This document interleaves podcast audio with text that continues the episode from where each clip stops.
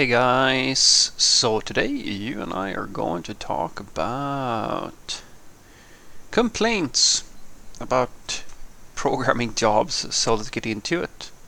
So the question in question was, Frederick, what is your biggest complaint about your job as a software developer and team, team lead? Well, uh, I just got promoted yesterday as well. So, well, technically, it's uh, I've been doing like I, it's official now at the release. So now I'm an architect also. So uh, I have a few roles now uh, to fulfill. Uh, but if I had any complaints about the job that I do, um, I can put it at different levels. Um, we can start by let's talk software developers, like uh, just in general. The biggest complaint that I have as a software developer is that fundamentally you are always put in a position where a lot of your success and ability to do anything is completely based on your social the the the relationship that you have with non-technical people and people who have no clue whatsoever how to make things work. In essence, it is a very difficult situation for software developers, I think at the very least. It's, I've always experienced that to work as uh, just in general. If you want to be something more than a code monkey, things get difficult because the problem with being someone who is motivated with in software or IT and so forth is that you're not surrounded all the time by people who are very talented and knowledgeable because there are really no requirements uh, on uh, on there's no there are no requirements on any of the non-technical people in IT to know anything about software development whatsoever. They know nothing, literally nothing. Most of them don't know how to, uh, what code looks like. And the problem that you face as a software developer is that you might have ideas, you might see the code rot, you might see things that can be done in a better way, but nobody gives a shit. Nobody cares because they can't actually understand what it is that you are trying to explain to them. It's sort of like being an insurance salesman or something like that and trying to convince people that you know what it's good for you to have life insurance. If you eh, if you know you're trying to pitch that to a 20 year old something or a 15 year old something they they're probably not going to listen to you. They don't give a shit because they're going to live forever right? And although you might know that that's not going to be true they don't. They don't have that like that deep rooted sense of truth about what it is that you are trying to say. And in many cases, you work with other software developers who are not themselves all that talented. That's also very fun. It's really fun to be a software developer who is very talented, very good at what you do, and then have managers or people above you who are not, who are actually really shit at what they do. And it's sort of well, you're you're basically. I can imagine. I mean, this. I can only imagine this poor people who work in the army under weak leadership. How many people have died, knowing full well that the strategy or the decisions made by the like whoever is uh, commanding them is dumb, really bad decisions, and walked no knowingly to their death due to incompetence within the command chain. That is very, very true in software development as well. A lot of the time, a software developer can uh, it's it gets really frustrated because it's almost impossible to just to, to to just get people to get on board with you. It becomes a political game every single time, and it's one of the reasons why I tell people that your social skills, your soft skills, they will matter more than you can possibly imagine. Uh, which also brings the whole thing back to a really fun observation.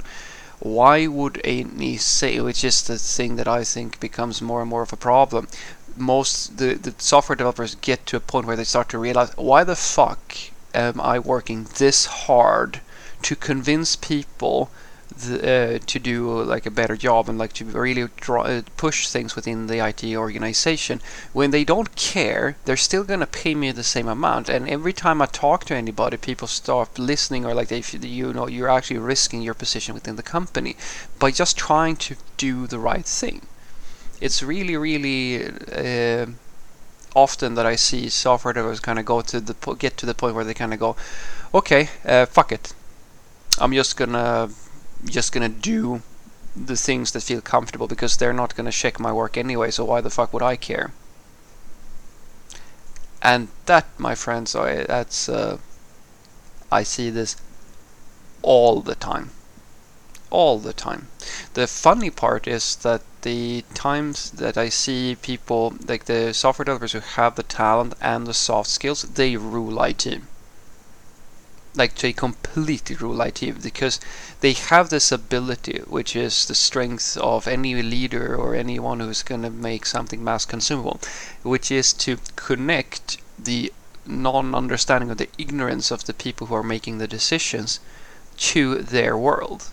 They're able to show people, like to talk to people in the way that is necessary in order for them to understand why things are important to go through and sort of in a sense mentor people in and uh, make them realize the value in what they are doing. This brings us to the next level right that you're going to be like a an architect or a team leader or something like that where now uh, the most frustrating part about my job is that if it's a team lead thing it's always extremely difficult uh, to well you're basically put in this position where you're you become so indispensable very quickly uh, that you are forced, in essence, to take over the responsibilities of many, many, and um, bridge pretty much the incompetence of everybody around you. And what I mean by bridging the incompetence, I mean that you, I have to this day never worked with product owners or anyone like that. I mean, even QAs or things like that, where they have the sort of necessary in-depth knowledge and experience and vision to actually drive things by themselves usually. They really don't have this. They uh, because they like they as as I've said before guys the the requirements on say product owners and non-technical stakeholders is like it's nothing in comparison to what it is for the software developers. And they usually completely depend on having an almost like daily, if not more often, that go-to person who knows everything about technical matters, which sort of creates this weird situation where you, as the tech lead, you become the natural go-to, and that's that kind of comes with the territory. But it gets to the point where you have to in many cases do the thinking for other people, not just in a technical manner. Like the I, guys I've worked with product managers who can't even figure out what the next feature is going to be. Okay, what should we build next? Like they, the only power they have, the only skill they have is to talk and facilitate meetings and all the thinking is left to everybody else which is the other part which is very frustrating when you deal with when you have a team of software developers who may not care so much they may not be very innovative they may not have a lot of ideas they might just be sort of as I like to call them engine types of developers in a team like that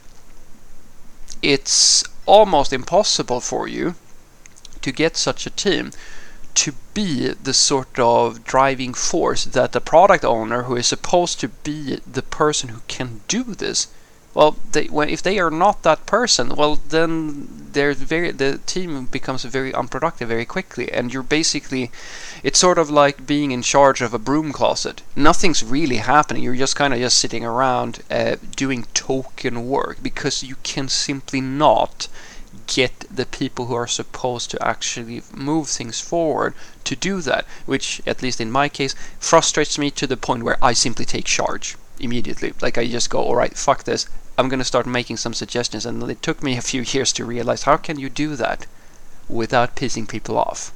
It's sort of the inception thing, right? You cannot just tell people their business because arrogance and because of uh, attitudes and like uh, ego and all of that stuff. You have to convince people again how to do something. They're supposed to know it. They're suppo- it's their job. It's the whole th- reason they're here, and they can't.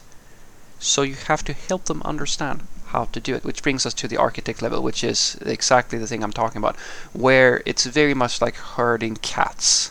A lot of it. Because you're basically in a situation where the difference in skill for people at this level is enormous. We have people who have 20 years of experience, some of them more, who don't know the first thing about modern day software development. Development working with 30 years or something similar like uh, that. There is that's usually the level, uh, the age that you're in when you're at this level.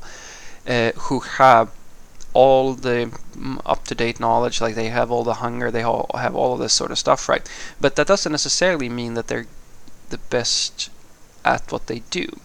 And at an architect level, it gets really dangerous to have the wrong person, which brings us back to the whole. The whole we bring us back full circle, where you usually work with people who are actually not that skilled at what they do within IT, and it's very very difficult to get make meaningful change happen uh, because most of what has to happen is that you have to figure out a way to move a herd of cats, basically. And the only way to, to move a herd of cats is the good old stick and carrot.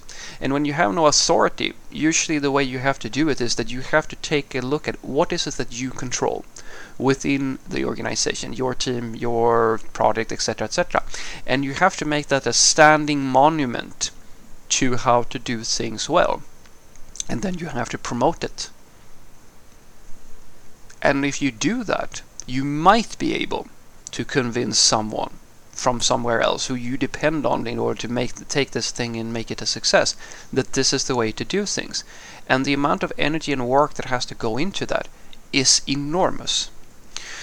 So what I want you to take away from this is that the thing that is most my biggest complaint about my job as a software developer slash tech lead slash architect slash I don't know what more uh, is that usually as a software developer, you're dealing with varying ranges of talent and skill.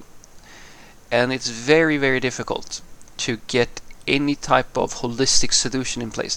Getting a fix for a bug or improving some part of the code that you own, that's very, very easy. It's the easiest thing in the world because you can sit down and just do it yourself. What is very difficult is to make meaningful change happen in an organization or in a team or in a group of people where most of the problem is unfortunately the same problem that we have in society. The problem isn't that we can't solve the problem. The problem is that very, very smart people have to convince very, very stupid people that it's in everybody's interest that we do something about these issues that we have. Have a great day.